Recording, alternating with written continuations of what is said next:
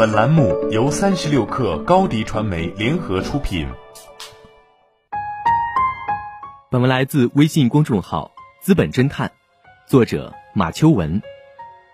在公开信息的塑造中，人们熟知的成功人士似乎总与精力充沛分不开，似乎都给普通人一种暗示：精力充沛、玩命工作是成功的必要条件。这样的结论固然没错，毕竟一分耕耘才有一分收获。但对于大部分人而言，要复制成功人士们的工作状态，似乎并非易事。而细究一步，成功人士究竟是如何保持持续高效工作状态的，更值得好奇。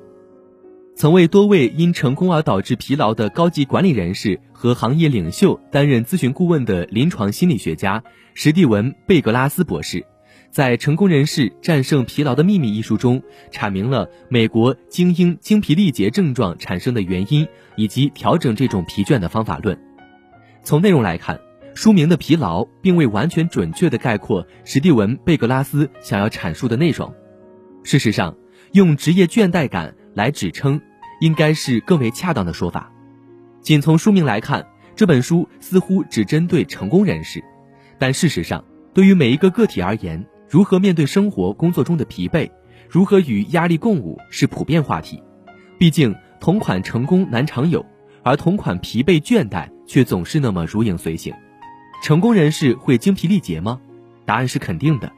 尽管在公开信息中，成功人士们总是精神奕奕、效率惊人，但成功人士也是人，而且也已取得的成功往往还会成为他们的枷锁。贝格拉斯首先阐明的一个观点是。成功并不完全等同于幸福，成功人士也面临着成功后的巨大压力。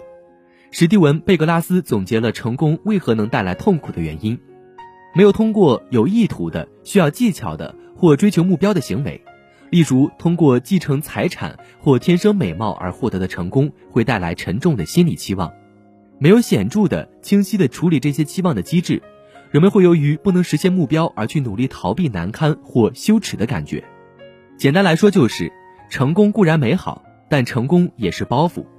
基于此，贝格拉斯提出了自我设限理论。所谓自我设限，是指成功的结果会引发外界对成功人士的期待。由于害怕自己难以达到期望，成功人士尝试通过贬低自己来回避问题。这个理论在日常生活中并不鲜见，比如近年来。屡有名校学生因打游戏导致学业荒芜被退学的新闻传出，在这些案例中，过往的成功给部分学生带来了满足外界期待的心理负担，于是借助工具自我设限，进而为自己阶段性的失败找到借口。理解自我设限出现的原因，需要先理解成功光鲜一面的里层。简单来说，成功在带来短暂的鲜花和掌声后，给人带来更多的是压力。当一个人追求成功时，他需要投入热情；而当他保持成功的时候，成功标志着一种失去、挑战、目的或灵感的失去。改变的关键是打破人们对失败的恐惧。持续成功的秘诀：拥抱失败。道理很好懂，关键怎么做？首先是敢于分享。正是这些可能的失败，使得成功人士具备成为导师或顾问的能力。因为这表明他们接受传授新事物时的曲线式前进方式，同时向别人提供指导，等同于建立了活的资产。如果你的眼光、才智吸引到了人们，并因此得到了欣赏和赞誉，那么当这些人接受了你的指导并成功后，就会带领更多人接受你的观点，这样就扩大了你的影响力，而且这些影响是永恒的。其次是接受帮助。很多时候，成功人士还会陷入自我怀疑，比如认为自己的成功依仗于幸运，因而可能会出于掩饰和心虚，而无法控制自己的愤怒情绪。这个时候，不妨求助于心理医生，去找寻感到不安的深层原因。更重要的是，找到正确认识自我、评价自我的途径。著名艺术家安迪·霍沃尔说过：“在明天，每个人都能成名十五分钟。”成功确实没有那么容易，却也不像想象的那样遥不可及。